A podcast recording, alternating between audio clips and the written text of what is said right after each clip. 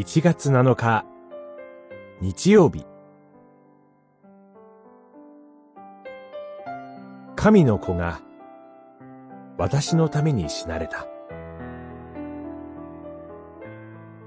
マルコによる福音書一章四節から十一節。すると、あなたは私の愛する子、私の心にかなうものという声が天から聞こえた。一章十一節。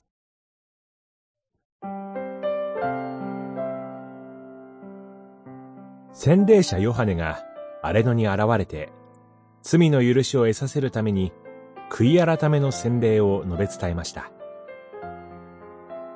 ヨハネは、キリストの到来を予言する使者として、神から使わされた人でした。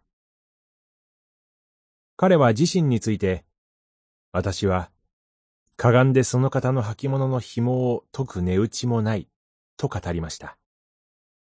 自分は、キリストに比べるならば、全く取るに足りないしもべだと語ったのです。しかし、キリストはそのヨハネから洗礼を受けられました。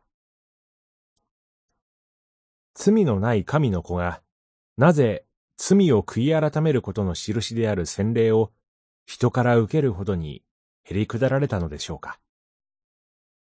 洗礼を受けて、自ら上がられたキリストに、天から神の声が聞こえました。あなたは私の愛する子、私の心にかなうものと。キリストは、神の愛する子でありながら、人の罪を償うために、神の御心にかなうしもべとなって、限りなくへりくだられたのです。人間の姿で現れ、へりくだって死に至るまで、それも十字架の死に至るまで従順でした。フィリピの信徒への手紙、二章八節。聖霊を豊かに注がれたキリストから、私たちに聖霊が注がれるとき、キリストの十字架の死による罪の許しが、私自身のためであったことを、アーメンと受け入れ、信じることができるようになるのです。祈り。神よ、キリストからの聖霊によって、罪の許しを確信させてください。